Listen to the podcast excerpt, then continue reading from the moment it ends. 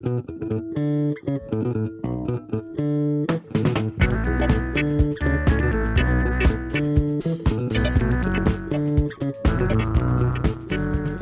ora, I'm Bonnie Harrison, and welcome to the Details Long Read. It's one in depth story read by us every weekend.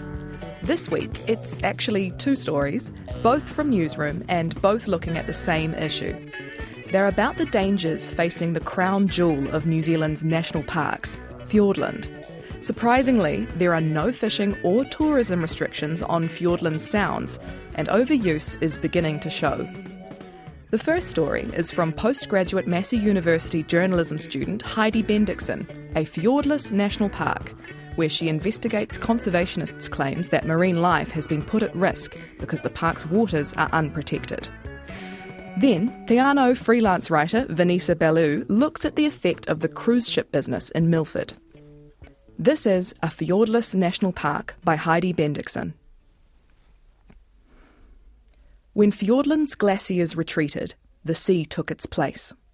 Surrounding mountains, towering up to 2,000 metres above sea level, still bear the glacier's scars. Ice melt and rainwater collect tannins from the forest foliage before cascading down the cliffs.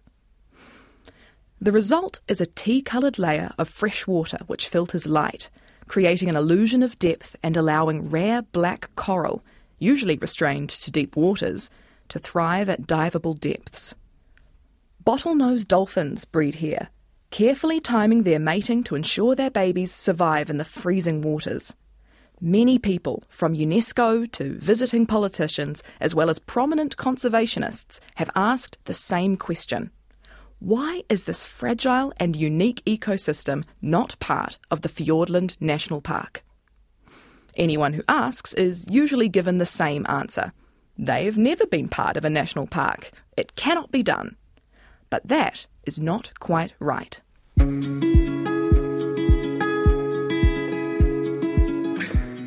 If any one person embodies the fight to put the fjords back in the park, it's Lance Shaw. Sitting in his lounge in a Sea Shepherd t shirt in his small house at the edge of Fiordland, Shaw is never short of an expletive when it comes to describing the lack of marine protection in the fjords. With his wife Ruth, he has tirelessly advocated to protect Fiordland's marine treasures from destruction by uncontrolled fishing. Everybody in New Zealand should know that the biggest national park is without the fjords, he says. Shaw might be described as a poacher turned gamekeeper. He spent four years as a crayfisherman in Fiordland before becoming a park ranger, manning the Department of Survey and Land Information vessel, the Renown, to monitor the park and assist visiting scientists. He remembers vividly the day DSL was replaced by DOC, or the Department of Conservation. It was 1987, the year of New Zealand's National Park centennial, yet the Park Ranger Service was being disbanded. Shaw had escaped the redundancies, but his title changed from Park Ranger to Conservation Officer. A new uniform arrived for him, fresh pressed and bearing the green DOC logo. New DOC signs were erected at every junction, every building. He'd been told the restructure was about saving money, but it was being spent everywhere he looked. Shaw remembers glancing at the uniform before shoving it into a drawer. Eventually, he became too green for the DOC shirt anyway. When he spotted a letter in the DOC workshop saying staff were not allowed to advocate for marine reserves, it was the final straw, and he left the position to set up a water based ecotourism business with Ruth. Throughout the 1990s, they continued to advocate for the fjords being included in the park, writing letters to DOC and members of parliament. In the late 1990s, in response to Lance and Ruth's letters, they started getting replies saying they could rest assured marine protection was coming. What very few Kiwis know is that the protection used to be there until the government took it away. Wind back to 1952. In Fiordland, the park's rangers are getting worried. There is a crayfish boom on, and fishing boats are pouring into the fjords to plunder the white gold. They need bait. Armed with rifles, they start shooting up the park seals, penguins, birds, deer, anything that moves. The Parks Board tries to prosecute, but are advised by the government's legal drafting office they do not have the power to do so. Despite the boundaries of the map, they say the marine areas of Fiordland are not part of the park.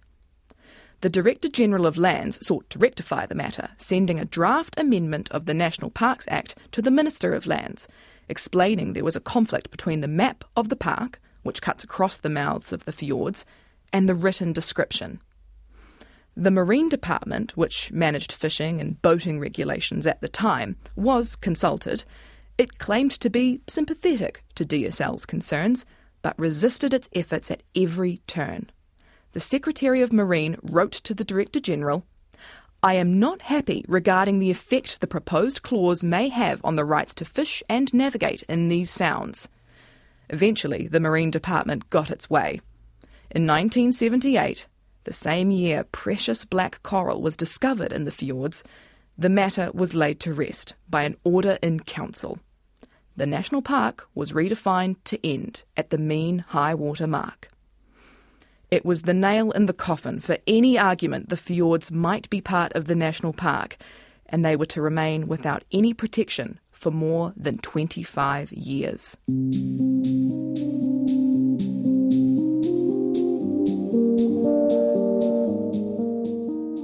Meanwhile, pressure on wildlife increased. Lobster fishers kept plundering the rocks and canyons, raking through the black coral. Tourist boats surged through fragile dolphin breeding pods. Cruise ships ploughed up and down the sounds. Years of pressure from Lance Shaw and others led to acknowledgement that more protection was needed. The Guardians of Fiordland, an industry led group of fishers, iwi representatives, and scientists who devised their own management plan and Fiordland's first marine reserves, was established.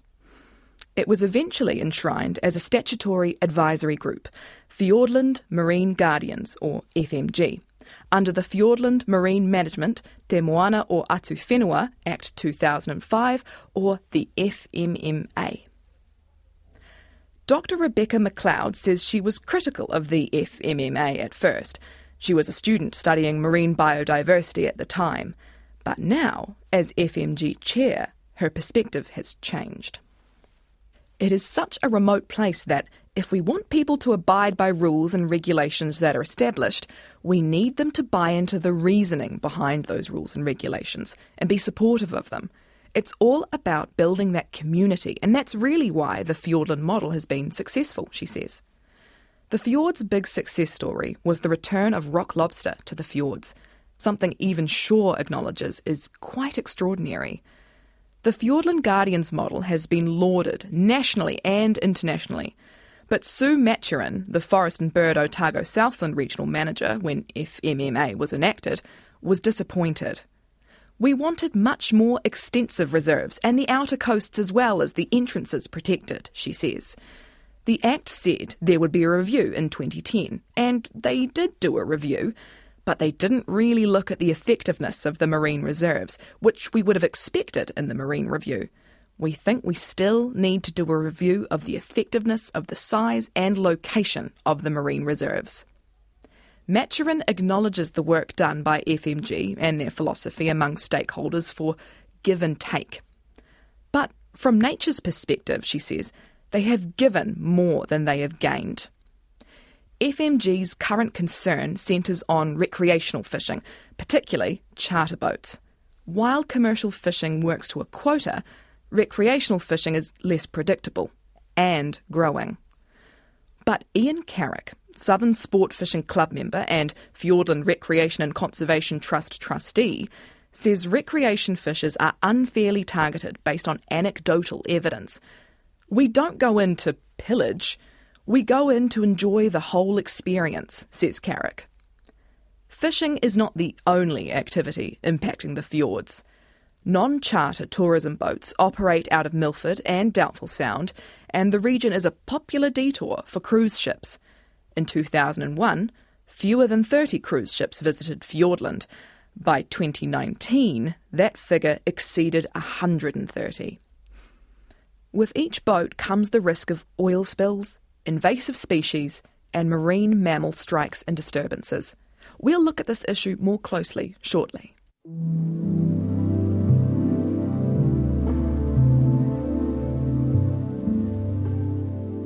Tourists on the MV Sinbad head to the bow to take a photo of the waterfall. A lone shag sits beside the gushing water. It is the only wildlife the tourists have encountered on the trip so far, but that is not to say it is not there. Dolphins may be just around the corner. Tourism operators once actively sought the seals and dolphins that made Doubtful and Milford home, trying to compel them to put on a show but the impact from doing so could be disastrous. Professor Steve Dawson from Otago University's Department of Marine Science says Fiordland waters are coldest in spring when ice melt flows into the fjords, so dolphins born in January are most likely to survive. If calves are born any other time, even in February, it's too late. They will still not have sufficient insulation to protect them from the icy waters come spring. While this may seem a random birth month lottery, Dawson says a third of the Fiordland bottlenose dolphins have realised that January is the best time to birth, and they ensure that this is the case. So they literally decide when to start bonking, Dawson says. With so much riding on copulation at the correct time, it is vital the dolphin's pod behaviour is not artificially disturbed. But this is exactly what happens if boats get too close. Dawson is aware of one charter boat that used to charge right through a pod. Others would intentionally steam around the dolphins at speed in order to generate enough wake so they would surf. This would split the group because the young thrill seekers would go in and ride the stern wave and jump out and put on a show, he says, and the mums and calves would head off in the other direction because that's not the kind of scene that they wanted at all. Research into dolphins' spatial awareness within the fjords led to voluntary marine mammal management guidelines in Doubtful Sound. Dawson describes them as the best example of operator led regulation he has seen, especially for those operators who adopted the guidelines into their corporate code of conduct. However, the code is voluntary, and despite the efforts of FMG and DOC, not all vessels may be aware of it, and there is no single entity monitoring the number of boats in the fjords.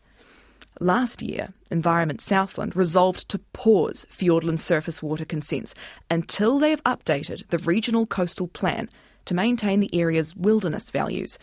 However, cruise ships are not included, nor are commercial and non charter recreational fishing vessels, which are governed by the Ministry of Fisheries, or MAF an institution which, much like its predecessor, the Marine Department, is focused on fishing interests.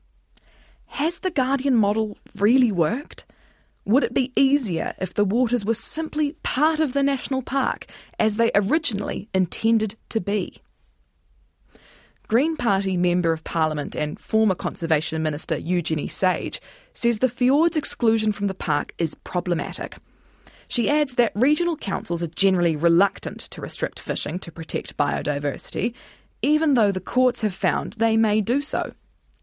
That, I think, is just symptomatic of our failure to recognise our marine environment generally, she says, for the diversity of its habitats, endemic marine species, Aotearoa's importance as a hotspot for seabirds and for how much damage we are doing to the oceans through commercial fishing, recreational fishing pressure in some areas, poor land management, and sediment inflows and plastic pollution.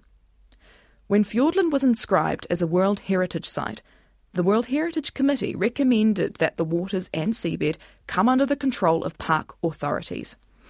Fiordland's marine areas were added to the World Heritage tentative list in 2007, but have not been nominated, and New Zealand's Minister of Conservation, Poto Williams, says there are no plans to do so. The current focus of conservation efforts for Te Wahipounamu World Heritage Area has been on improving the management of existing sites, including working in partnership with Tangata Whenua, she says. Cabinet papers from 2007 note that eventual inscription as a World Heritage Site would put New Zealand under an obligation to undertake appropriate management of the site. Representatives from Ngai Tahu declined to be interviewed on the matter, but their media liaison pointed to a recent press release which said Ngāi Tahu and the Mana Whenua panel do not support expanding the national parks within our takiwā. The National Parks Act restricts Ngāi Tahu from undertaking our kaitiaki rights and responsibilities while limiting the meaningful involvement of Ngāi Tahu in decision making. Maturin thinks the discussion around including the fjords in the national park makes for an interesting bit of history, but is not what they really need. She would rather see enhanced protection of marine life through the mechanisms already in place, the marine reserves, but larger. It is unclear at this point what a national park over a marine area would mean. The National Parks Act 1981 does not acknowledge such a thing. With Fiordland representing 40% of New Zealand's rock lobster exports, an annual export value of around $350 million, it is unlikely there would be much appetite for restrictions on commercial fishing. As for Lance Shaw, he is not overly concerned about what bureaucratic processes used to protect the fjords. I think national parks are good because, quite apart from anything else, it kind of just says hands off, he says. If that is too much to ask, could we have a very strongly graded marine reserve, covering all of the fjords, not just bits? Because at the moment, they're just picking a few bits, and people are saying, well, isn't it wonderful, you know? Well, it's a step in the right direction.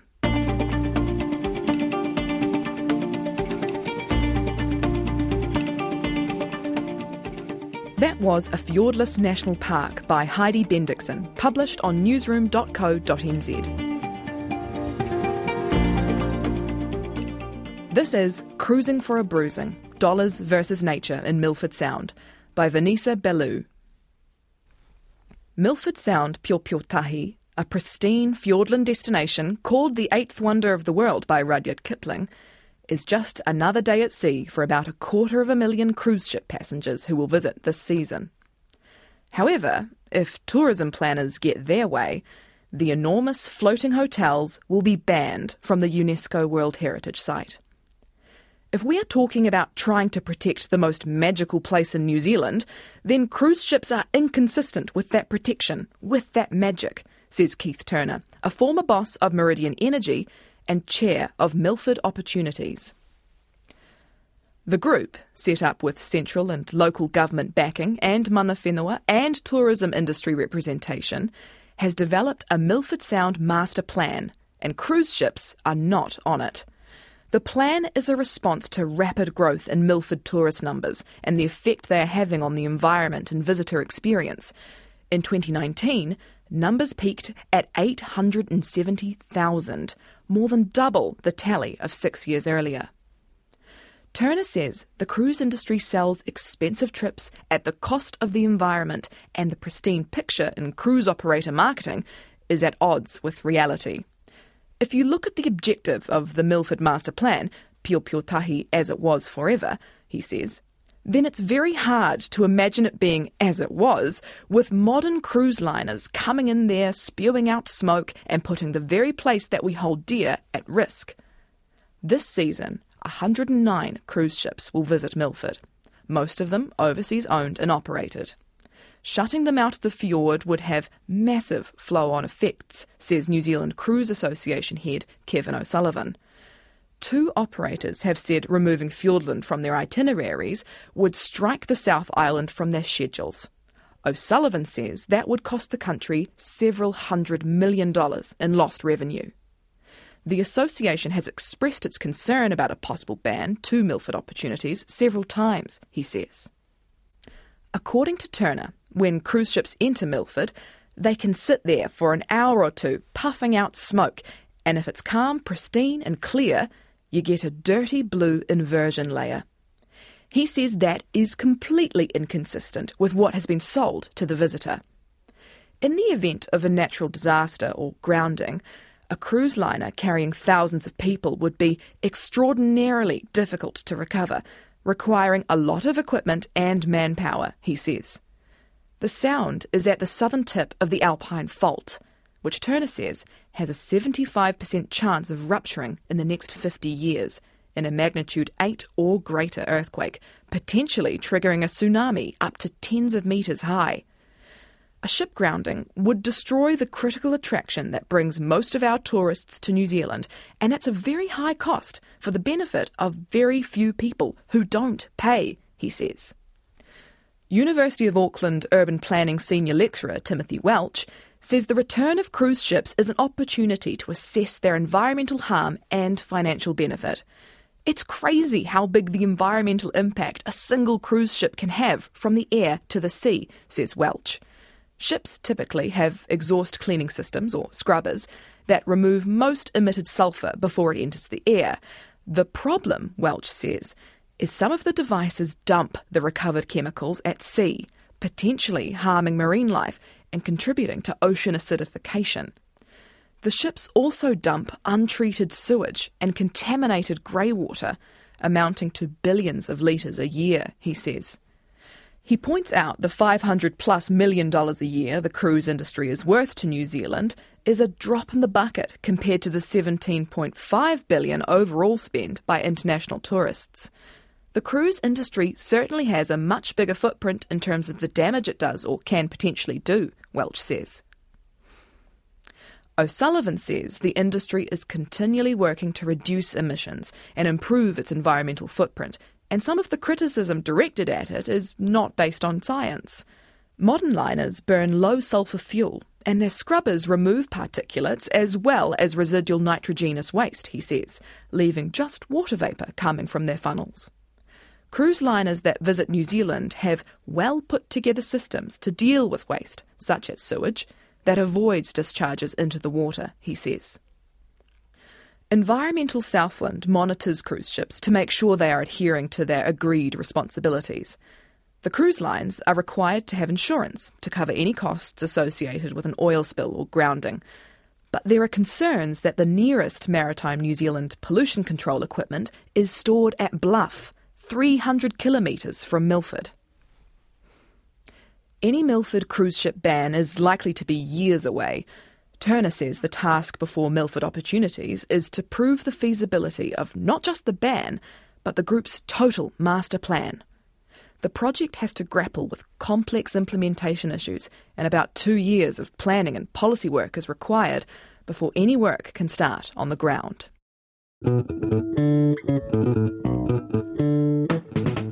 That was Cruising for a Bruising Dollars versus Nature in Milford Sound by Vanessa Bellew, published on newsroom.co.nz. The Details long read is produced by Newsroom with support from the Public Interest Journalism Fund. Ka kite anō.